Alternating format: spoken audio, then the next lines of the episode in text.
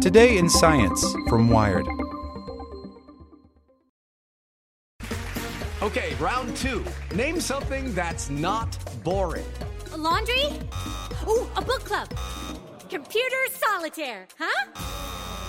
Ah, oh, sorry, we were looking for Chumba Casino. That's right. ChumbaCasino.com has over 100 casino style games. Join today and play for free for your chance to redeem some serious prizes. ChumbaCasino.com. No purchase necessary. Full prohibited by law. 18 plus terms and conditions apply. See website for details. As a longtime foreign correspondent, I've worked in lots of places, but nowhere as important to the world as China. I'm Jane Perlez, former Beijing bureau chief for the New York Times. Join me on my new podcast, Face Off US versus China, where I'll take you behind the scenes in the tumultuous US China relationship. Find Face Off wherever you get your podcasts. Today in Science from Wired. Brought to you by State Farm. Like a good neighbor, State Farm is there. Offshore energy gets a second wind under Biden. New turbines proposed for a development off Cape Cod could bring green energy, but the science of how they might affect the environment is a bit murky. By Eric Niiler. The Biden administration is betting that green energy produced by offshore wind farms will help slow climate change, but fishers and some scientists say there are too many uncertainties about how the massive structures will affect the ocean and its marine life. The first big test of how the push for wind energy might clash with ocean conservation will likely play out in Massachusetts waters. This week, Department of the Interior officials gave initial approval for the $2.8 billion Vineyard Wind project, located about 15 miles south of the island of Martha's Vineyard. Once the massive wind turbines begin operating in 2023, the wind farm is expected to generate 800 megawatts of clean electricity. That's enough to power 400,000 Massachusetts homes and businesses. Vineyard Wind will be the first big offshore wind farm on the East Coast, although smaller pilot projects are running off Block Island, Rhode Island, and Virginia Beach, Virginia. Now, officials at the Bureau of Ocean Energy Management, an office within the Department of the Interior, are reviewing another 12 commercial offshore wind projects between Maryland and Maine. And if approved, those wind farms would generate 25 gigawatts of clean energy for the power hungry Northeast, more than doubling all land based wind power coming online in 2021. It hasn't all been smooth sailing for wind farms, though. When Wired last covered this project in 2019, it was expected to be completed by 2021 but the Bureau of Ocean Energy Management delayed the project's approval to review the cumulative impact of U.S. offshore wind farms, while the company itself pulled its application to choose a different kind of turbine.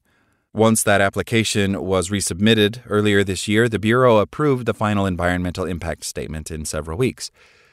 The renewed push for offshore wind power is part of a Biden administration executive order issued in January to halt new oil and gas leases on federal lands and offshore waters and replace them with clean energy.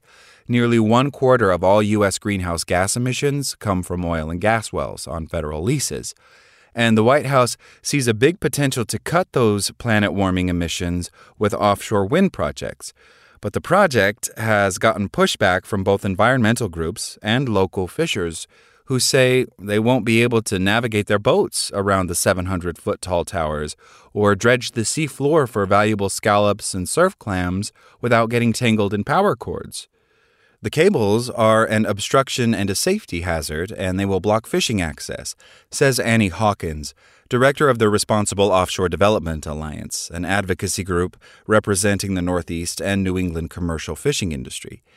The cables take up more space than the turbines and create more risks than the turbines themselves. Hawkins says her group has been pushing federal regulators to force Vineyard Wind to make wider sea lanes through the wind farm so fishing boats would have more room to operate. As part of the overall Department of the Interior environmental review of Vineyard Wind's application, the U.S. Coast Guard didn't approve the idea for broader four mile lanes over concerns it could lead to crowding on the seas. Now, during the decade the project has been under development, Vineyard Wind has shrunk its proposed footprint. Initially, the firm planned to use 100 turbines, producing 8 megawatts each. But the technology has improved, and turbines have grown bigger and more powerful. Earlier this year, Vineyard Wind switched to GE's new Haliade-X 13 megawatt turbine, reducing the overall number called for in its plan to 62 turbines, according to company spokesperson Andrew Doba. While the engineering problems of such a large project may seem daunting, trying to figure out what will happen to the surrounding ocean and its denizens is a bit murkier. The northeast waters are fed by the powerful Gulf Stream current, which brings warm water and tropical species from the south, as well as swirling eddies and a bottom layer of colder water that protects many commercially valuable seafood species. While scientists can use computer models to predict how wind farms might interact with currents, tides, and other ocean circulation patterns, it's much tougher to come up with real world examples. The UK, Netherlands, Germany, and several Scandinavian countries have been building offshore platforms for the past 20 years, but the ocean circulation patterns of the North Sea, the English Channel, and Baltic Sea are more influenced by up and down tidal currents than the Northeast US. On the other hand, the Northeast is more affected by the Gulf Stream current and big storms like hurricanes and nor'easters that churn up the water below. Travis Miles, assistant professor of coastal and marine sciences at Rutgers University, says more ocean based observations are needed to figure out how a wind farm might change circulation patterns, and those effects might vary along the eastern seaboard. The potential impacts might be different from New Jersey to Massachusetts, he says. Miles and his colleagues at Rutgers recently reviewed existing scientific literature on the biological and physical changes that might occur with offshore wind development to an undersea phenomena called the cold pool, a blob of cold water that sits on the ocean floor during the summer months and acts as a refuge for scallops and clams and bottom dwelling fish like flounder, monkfish, and sea bass. These organisms rely on the cold pool to protect them from the warm surface waters heated by the summer sun. There's some speculation that the currents flowing around wind farms could turn into a giant egg beater, mixing warm surface water into the cold pool, but that hasn't been shown in any direct field observations, Miles says. If you put structures out there, there is potential for mixing, Miles says. One of our research questions is Does an array of structures have the potential to increase ocean mixing? We don't know the answer to that. Another unknown is whether turbine blades will slow down the winds that blow across the ocean's surface, which also drive the movement of currents, or whether the construction noise and electromagnetic fields from transmission cables will affect marine species, including the endangered North Atlantic right whale.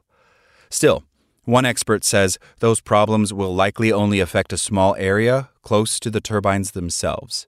The data and observations from European wind farms suggest that the effects of the installation on current flow and hydrology are localized. Eileen Hofmann, professor of physical oceanography at Old Dominion University, wrote in an email There may be some change in the near vicinity of a turbine installation, but there is not evidence that these effects extend very far beyond the installation. In 2019, Vineyard Wind and a coalition of environmental groups signed an agreement to limit construction noise and boat traffic when right whales are usually active in the area between January and April, as well as monitoring underwater sound levels that could interfere with the whale's communication. Scientists like Miles and Hofmann say scientific monitoring programs need to be built into the offshore wind farms to make sure they aren't causing more harm than good. And that won't be easy, Hofmann notes, because climate change is also starting to create problems for fish, shellfish, and marine mammals as both water temperature and pH are changing. Many species that are dependent on colder water for food and reproduction are moving north, forcing their predators, like whales, to follow where they face dangers in busy shipping lanes.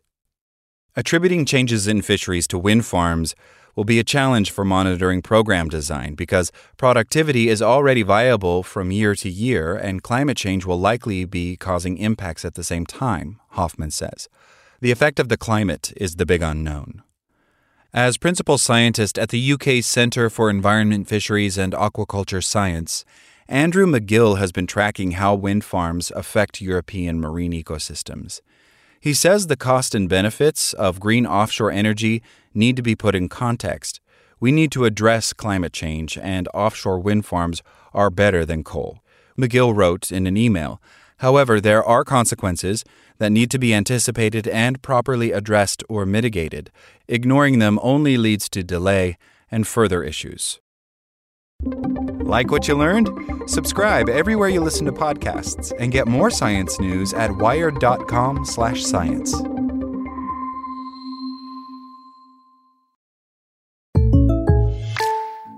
Technology is moving so fast, it feels like you need the latest self driving car designed by the most advanced robot to keep up.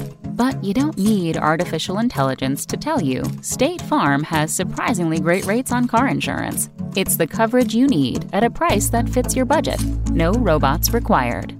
Like a good neighbor, State Farm is there.